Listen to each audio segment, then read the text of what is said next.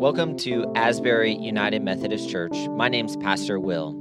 Thanks for joining our podcast. This is where you'll be able to find all of our sermons, as well as special devotionals and interviews. We hope these messages inspire hope and bring support as you grow on your journey of faith.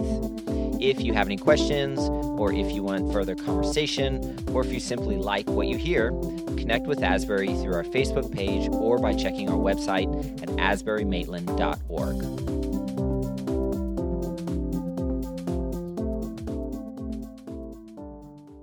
Asbury.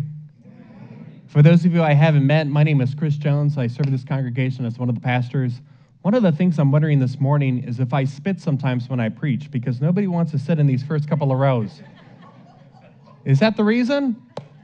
I don't know what's going on this morning, but uh, it is good to have you with us in worship today. Uh, good morning to those of you worshiping with us online. I know that we have a number of people uh, on Facebook right now, uh, one of whom is my wife and our twins. And so, good morning to Amanda and Hannah and Noah, among many others. Uh, as we begin um, this message, let's have a word of prayer. Let's pray together. God, thank you so much for Asbury United Methodist Church, uh, for this congregation that you have put together, for the mission that you have given to us to know the love of Jesus and to pass it on. I pray that this morning, as I preach, that you would put me behind the cross of Jesus, uh, that you would loosen my tongue, uh, that you would help me to be bold, um, articulate in what I say. And God, when I fall short, when I mess up, uh, that you would speak um, even in spite of me. I ask all this in Jesus' name. Amen. Well, as that bumper video showed us, today we are launching into a new series of messages on the sacraments that we're calling sacramentum. Can you say this with me? Sacramentum. Um, sacramentum is a Latin word that means oath, as it says up here on the screen. Uh, the word comes from ancient Rome, where if a man were to join the military and go into battle, it was all men back then, uh, but if a man were to join the military and go into battle, that man would first take a sacramentum. In other words, he would take an oath of loyalty to the empire, that he would serve the empire, that he would be faithful to the empire no matter what, under any circumstances. Uh, it might interest us to know that Rome had no standing army thousands of years ago. They had no standing army. Now, when the nation was at peace, that was fine, but when the nation was at war, that posed a problem. And so when the nation was at war, if you were a healthy man living in the empire, then you were expected to leave behind your former life, whatever that life involved your friends, your family, your community, your career, but leave behind your former life, take a sacramentum, take a pledge of loyalty, and then serve the empire, serve Caesar, who's the head of the empire, under any circumstances. And this whole idea of a sacramentum actually comes to life in the movie Gladiator. How many of you have seen Gladiator? Came out back in 2000. 21 years ago. It's hard to believe that 2000 was 21 years ago. Uh, but in that movie, uh, Russell Crowe, who's a great actor, uh, he plays this character named Maximus. Uh, Maximus is a wheat farmer, but he leaves behind that life, and then he takes a sacramentum, he takes that pledge of loyalty, and he becomes a general in the Roman army. Well, Christianity, as a number of us know, was born 2,000 years ago in the context of the Roman Empire. Uh, what had happened 60 uh, some years before Jesus is Rome had come in, conquer the area, conquer the land where God's people had been living. And so, um, because Christianity was born in the context of the Roman Empire, the early Christians, those first followers of Jesus, were familiar with this concept of a sacramentum. They knew about this concept of a sacramentum. Only what they did is they subverted it and they associated it with the sacraments. When we participate in the sacraments, they said, when we receive the sacraments, and by the way, this should be up on the screen, uh, they associated with the sacraments. When we participate in the sacraments, they said, we are pledging ourselves, we are submitting ourselves, not to the Roman Empire, not to the Republic of Rome, but rather we are submitting ourselves to Jesus Christ, the King of Kings and the Lord of Lords. Now, um, how many of you grew up Catholic? I know that we have some people with a Catholic background. Uh, the Catholic Church, as some of you might know, observes seven sacraments. Do you remember what the seven sacraments are for Catholics? Marriage, Marriage ordination, baptism, communion, confirmation, last rites, reconciliation. And so, again, marriage, ordination, baptism, communion, confirmation, last rites, reconciliation. Those are the seven sacraments for Catholics. United Methodists, however, along with most Protestants, and when I say a Protestant, I'm referring to a Christian in the West um, who's not Catholic, United Methodists, along with most Protestants, narrowed the list of sacraments to two. Do you know what they are? Baptism and communion. Baptism and communion. And the reason we recognize baptism and communion as sacraments and not these other five that our Catholic friends do, it's not that the other five aren't important. It's not that the other five aren't biblical. It's not that the other five don't have their place, but rather Jesus uh, participated in them and he specifically commanded them. He participated in them and he specifically commanded them. First, he participated in them. Jesus himself was baptized, wasn't he? By John the Baptist on the Jordan River. We'll talk more about that in a moment. Uh, he also uh, received the Last Supper the very last night of his life, right before he was betrayed by Judas. So he participated in them, but then he also commanded them. What did Jesus say at the very end of his earthly ministry? He got up on a mountain. Uh, this is Matthew 28 19. It's often called the Great Commission. He said, Go therefore and make disciples of all nations, doing what? Baptizing them in the name of the Father and of the Son and of the Holy Spirit. Um, and then, of course, when he celebrated the Last Supper and he instituted Holy Communion, he said, Do these things as ye remember me. And so Jesus participated in the sacraments, he commanded them. They're a pledge of loyalty to him. But they're also more than that, they're also a means of grace that God opens up our souls. God opens up your soul. God opens up my soul through the sacraments, and God infuses us with the grace necessary to be God's people in this world. St. Augustine, who was an early church father, uh, he lived back in the 300s and the 400s AD. This is how he defined a sacrament. Uh, he said, A sacrament is an outward and visible sign of an inward and spiritual grace. An outward and visible sign of an inward and spiritual grace. Uh, that sounds really fancy and theological, but what Augustine basically meant is that the sacraments use ordinary signs, everyday signs, things that we encounter in everyday life water for baptism, bread and wine for Holy Communion, or grape juice in our case. Uh, and these outward, visible, tangible signs point to the inner work of God in our lives God's commitment to us as human beings, and God's desire to mold us, shape us, recreate us, transform us from the inside out. And so, given the importance of the sacraments, uh, what we are doing at Asbury, as I've already mentioned, is we are diving into this new sermon series called Sacramentum in which we're going to be exploring the two sacraments of baptism and Holy Communion. Uh, maybe we've been here at Asbury before and we've wondered about the sacraments. Uh, maybe we've wondered what our church teaches, what our church believes about the sacraments. Or maybe we've wondered certain things like why we baptize babies or why we celebrate communion every month. And so we're going to talk about all that in this sermon series.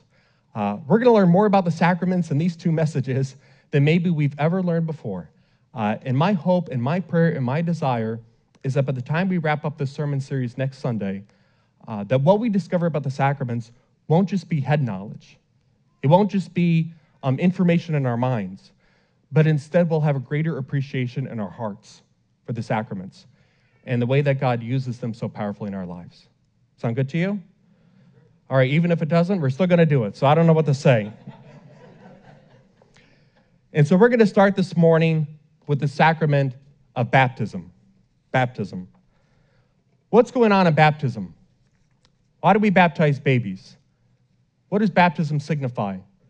What does baptism represent? Well, the first thing baptism represents that I want us to acknowledge is the fact that in Jesus Christ, God from all eternity has reached out to us in love and chosen to name and identify us as God's very own. In Jesus Christ, God has reached out to all of us in love and chosen to name and identify us as God's very own. Check out what happened to Jesus uh, when he was baptized. I mentioned a few moments ago, uh, Jesus was baptized by John the Baptist. This is how Luke records uh, his baptism. Uh, this is from uh, Luke's Gospel, Luke chapter 3, verse 21, as well as verse 22. One day, when the crowds were being baptized, Jesus himself was baptized. As he was praying, the heavens opened and the Holy Spirit in bodily form descended on Jesus like a dove. And a voice from heaven said, You are my dearly loved Son, and you bring me great joy. Now, the story of Jesus' baptism is found in all four Gospels. The birth of Jesus is not found in all four Gospels. But the story of his baptism is found in all four Gospels Matthew, Mark, Luke, John, and it's found early on in the Gospels in those opening chapters. And so at this point in the story of Jesus, not very much has happened. Jesus hasn't gone into the desert to be tempted by the devil. He hasn't launched his three year public ministry, uh, which means that he hasn't turned water into wine. He hasn't preached the Sermon on the Mount. He hasn't told any parables. He hasn't healed people. He hasn't cast out demons. He hasn't gone to the cross to be crucified for our sin. And yet, even so, at his baptism, God identifies Jesus as his very own son. You are my dearly loved son, God says, and you bring me great joy. Not you bring me some joy, you bring me great joy.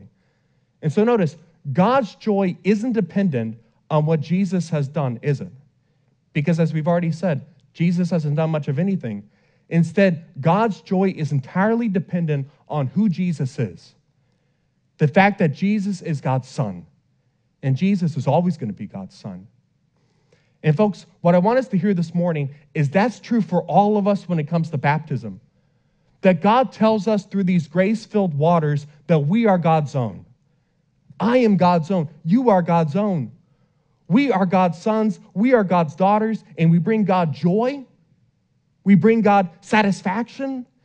And this joy, this satisfaction is not dependent on what we have done or haven't done. Instead, it is entirely dependent on God's love for us, God's unconditional love for us as human beings.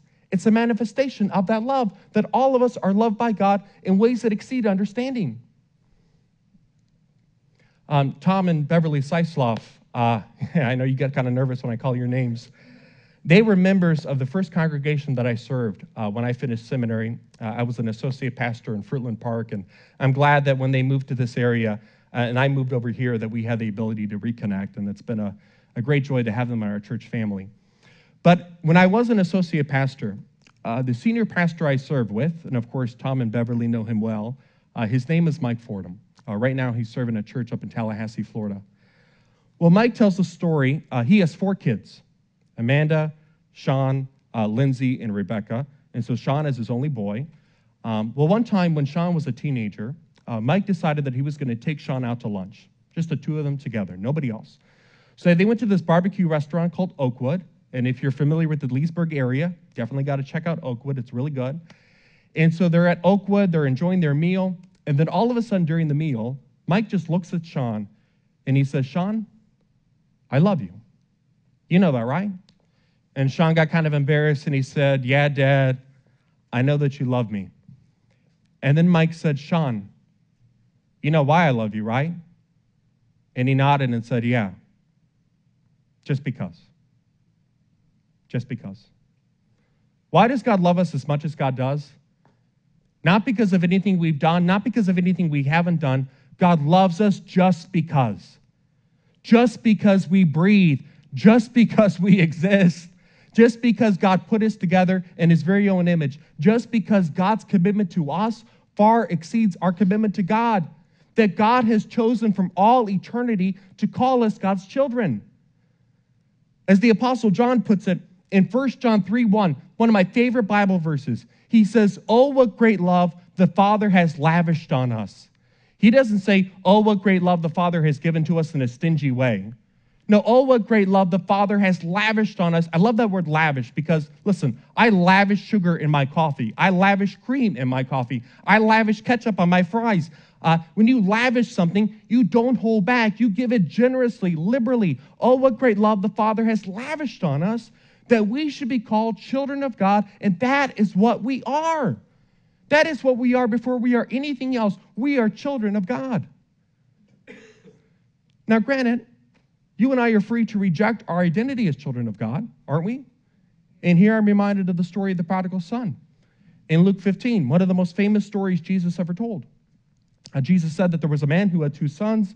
One day, the younger son came to his father and he said, Dad, I want my share of the estate before you die which was basically his way of saying, Dad, I wish you were dead. You're only as good as the money that you've left me in your will. And so, what does the son do? He takes the money and he squanders it away in wild living. I'll leave it to your imagination to figure out what wild living entailed. But here's what I want us to recognize from this story even as a prodigal far away from home, the prodigal son was still a son. Amen? He never stopped being a child of his father. Baptism signals to all of us that we never stop being children of God. And baptism also calls us to remember our identity in God in those times when we sin and forget. Uh, my favorite Disney movie of all time, I have a lot of favorites, but my all time favorite Disney movie is The Lion King. Any Lion King fans this morning? All right. And if you're not a fan of The Lion King, what's the matter with you? I mean, seriously, it's a, it's a great movie. I'm not sure we could be friends. Well, in the movie Lion King, there's this young lion cub. What's his name? Simba. And so Simba is a child of his father. What's his name?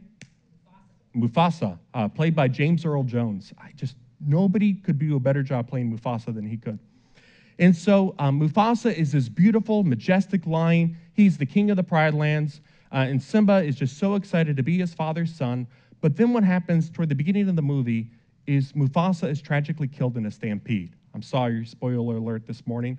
But he's killed, and Simba believes that he's responsible for his dad's death. And so Simba runs away as fast as he can. He abandons his place as the king of the Pride Lands. He gets associated with these characters named Timon and Pumbaa. And Timon and Pumbaa mean well, they have good intentions, but they take Simba down the wrong path. They teach him this philosophy called the Hakuna Matata no worries, do whatever you want, take life as it comes. So, what does Simba do? He lazes around, he doesn't hunt, he eats bugs, he does things that lions are not supposed to do, that lions are not built to do. But then, toward the end of the movie, in my favorite scene, Simba has this experience where he's looking down in the water. And what does he see? He sees not just his own reflection, he sees the reflection of his father staring back at him, and all of a sudden he remembers who he is. I am a child of Mufasa. So often, you and I get caught up in sin. We get caught up in brokenness and destructive patterns of living. But when we look down in the waters of baptism, we see God staring back at us and we hear God saying, You are my son. You are my daughter. You belong to me. You are my child. Listen, baptism doesn't make us children of God. I want to be clear about that. It's not as if somebody becomes a child of God when they're baptized. Rather, baptism affirms who we already are uh, because of God who has reached out to us in Jesus. Baptism doesn't make us children of God. Rather, baptism affirms who we already are because of God who has reached out to us in Jesus. I like how one person put it. Uh, they said that baptism is like a coronation ceremony. Now, when Queen Elizabeth, I know it's kind of hard for us to think of coronation ceremonies in America, but in England, right, when Queen Elizabeth became queen, they had this ceremony where they put a crown on her head. Now, let me ask us a question would Queen Elizabeth have been a queen without that ceremony? Absolutely. Just because of who she is, just because of her connection to her family. But that ceremony signaled to the whole world who Queen Elizabeth was. Baptism signals to everybody. When we baptize somebody, we are signaling who this person already is as a child of God because of God who has reached out to us in Jesus. And in reaching out to us, what God does is God makes a covenant with us. Now, a covenant is like an agreement, but it's more than an agreement, it's deeper than that. And throughout the Bible, God makes covenants with human beings. God makes a covenant with Noah after the flood. God makes a covenant with Abraham. God makes a covenant with Moses. God makes a covenant with David. Well, the covenant God makes with you and me in baptism is a covenant of relationship. God says, I'm going to live in relationship with you. I'm going to forgive you of your sin. I'm going to forgive you of your brokenness. I'm going to set you free. I'm going to liberate you. I'm going to live eternally with you. All I ask is that you receive this free gift of love and salvation, that you say yes to Jesus Christ, that you follow me in this world. Once we do that, if we have never been baptized before, then we're baptized. Baptism points to the washing away of our sin, dying to our old selves, rising to a new form of existence in Jesus, or as the apostle Paul says in 2 Corinthians 5:17, if anyone is in Christ, behold, new creation. The old is gone, the new has come. All right. So how does the baptism of babies fit in with all that, right? Because babies can't make that decision for themselves to be a follower of God, to receive God's gift of salvation. They don't have any awareness of what's going on when they're baptized. Exactly. Precisely. That's why we baptize them. We baptize babies in part because babies remind us how all of us are when it comes to God that we are weak and helpless sinners who never stop being dependent on God to do for us what we cannot do for ourselves, to save us, to redeem us, to forgive us. Another reason we baptize babies is that infant baptism, in a powerful way, emblemizes the prevenient grace of God. Uh, you've heard me talk about prevenient grace in the past. All of us should be familiar with this concept. Prevenient comes from a Latin word that means to come before. And prevenient grace refers to the grace of God that comes before us, the grace of God that precedes us, the grace of God that is present in our lives from the very start, even while we're babies. We have some babies with us today. Amen. This is awesome. But even while we're babies, not thinking about God, not contemplating God, no awareness of God, God, in some mysterious way, is already present in our lives. God is reaching out to us in love. God is calling us, beckoning us, drawing us to Himself. And so, what happens in infant baptism is we affirm this prevenient grace of God at work in the child's life. And then, at least one of the parents or a sponsor makes a promise to raise this child up in the church, to teach this child the way of Jesus, so that one day, when this child is older, this child could decide for himself or herself to receive God's gift of salvation and be a follower of Jesus. And when does that decision normally happen for the child? There is a ceremony that we call confirmation. It's actually really similar to the Jewish practice of circumcision. Um, in Judaism, when a male child is only eight days old, I mean, imagine that eight days old, you're an infant, a baby, but when this male child is eight days old, um, he's circumcised, which is a sign of the covenant that God made with Abraham and the Jewish people. Uh, the child can't decide to be circumcised. The parents make this decision on his behalf. But then, when the child is 13 years old in Judaism, he goes through a ceremony where he could decide to accept God's gift of love that was uh, decided for himself when he was a baby. Do you know what that ceremony is called for Jews? A bar mitzvah. Exactly.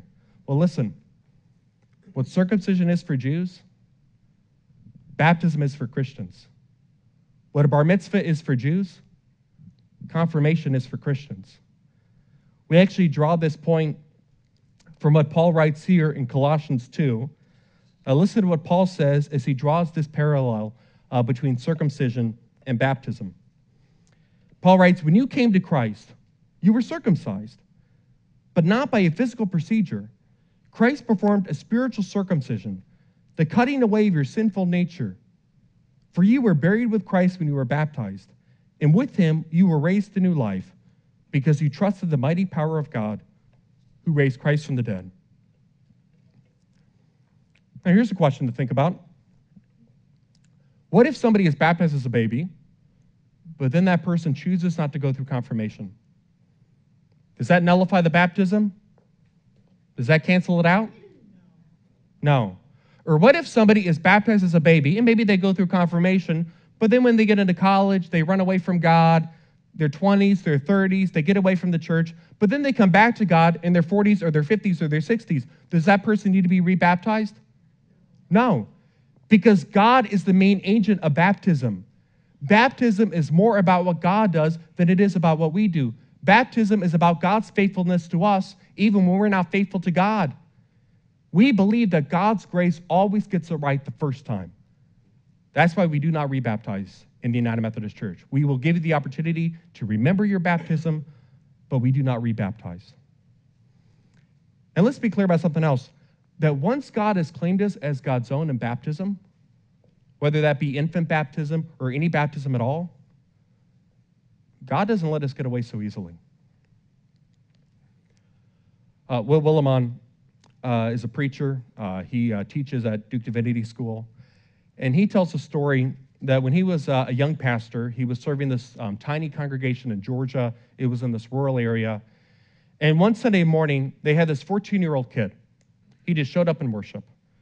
Uh, the kid didn't come with his parents. In fact, he came from a pretty rough family background.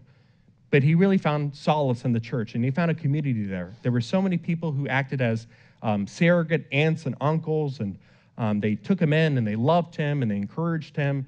Well, this kid decided to be a Christian, to be a follower of Christ, to receive God's gift of salvation, and so he was baptized. And the whole church was so proud. Everybody came out. They had a potluck afterwards. Uh, they were so excited. Well, then the kid finished high school, and the congregation loved him so much that they raised money to send him off to college. So he goes off to college. He comes back after that first year. And like a lot of college students who finished their first year, he knew everything, right? And so he goes into Willimon's office and he says, Hey, Pastor, I'm back in town for the summer. But I want you to know that you're not going to be seeing me in church. You see, I've been doing some studying and I've just discovered that there's not a whole lot to this whole Christianity thing, and I don't need the church. Willimon said, Oh, that's interesting. And the kid said, That's it? That's your response? I thought that you'd be mad. I thought that you'd go through the roof. I'm not mad, he said. I just don't think you could pull this off.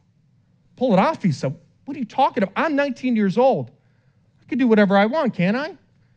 And Willimon said, Yeah, you're 19 and you're an adult. You can do whatever you want. But you got to remember that you're baptized. Well, so what? He said. What does my baptism have anything to do with this? And Willimon said, It has everything to do with this. You see, you have to remember that there were people in this church when you were baptized and they made a promise that they were going to support you in your decision to follow Jesus Christ. You try not showing up here on Sunday morning, I guarantee you they're going to be knocking on your door. They're going to be calling you on the phone.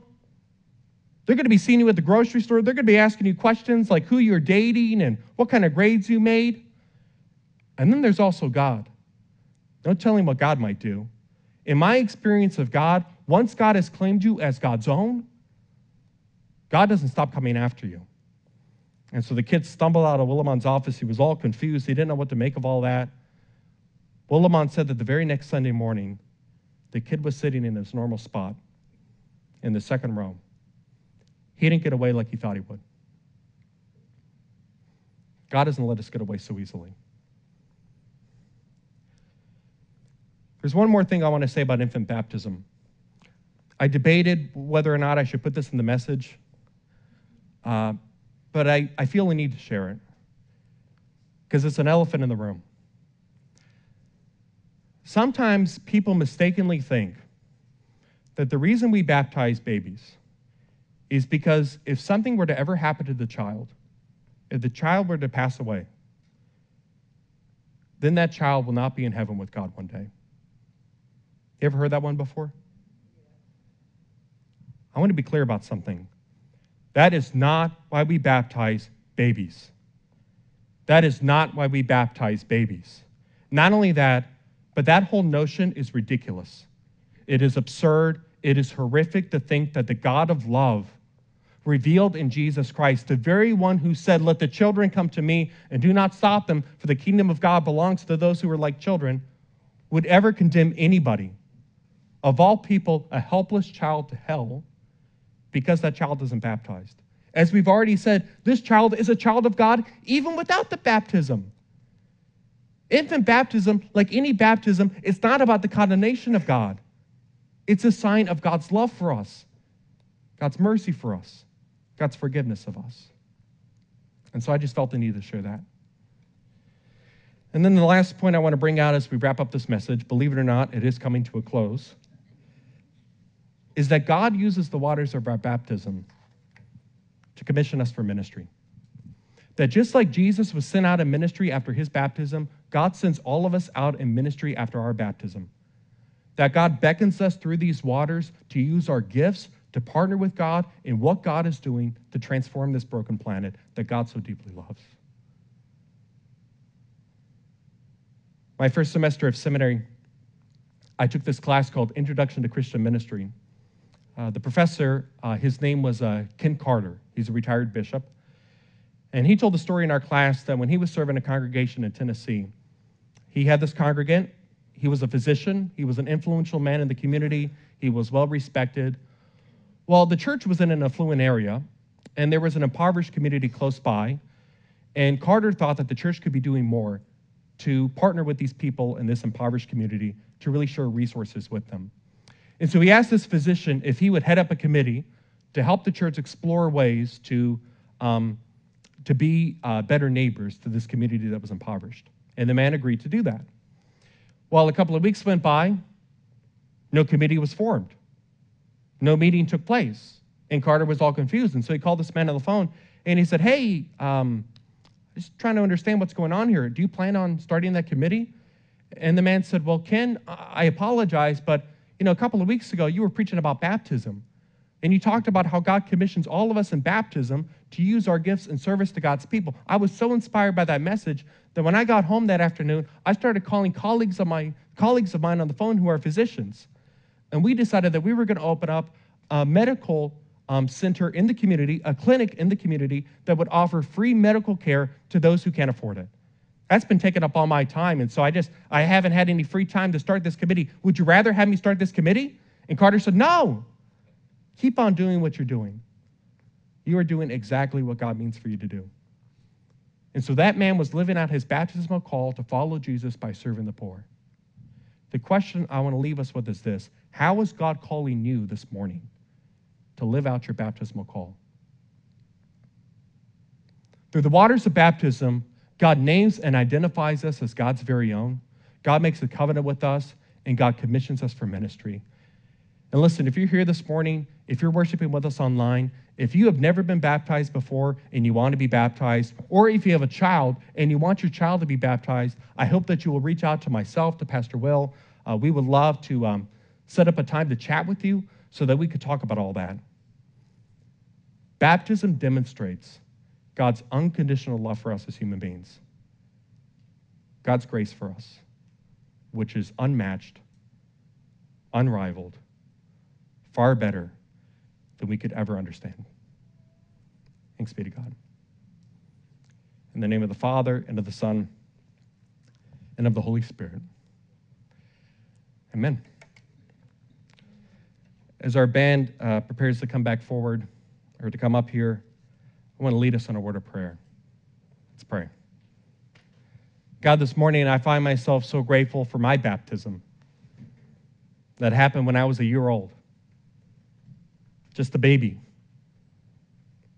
I had no idea about you. I had no concept of your presence or your love. And yet, in some mysterious way, because of your prevenient grace, you are at work in my life. I thank you for my parents who decided to take me to church, to raise me up there.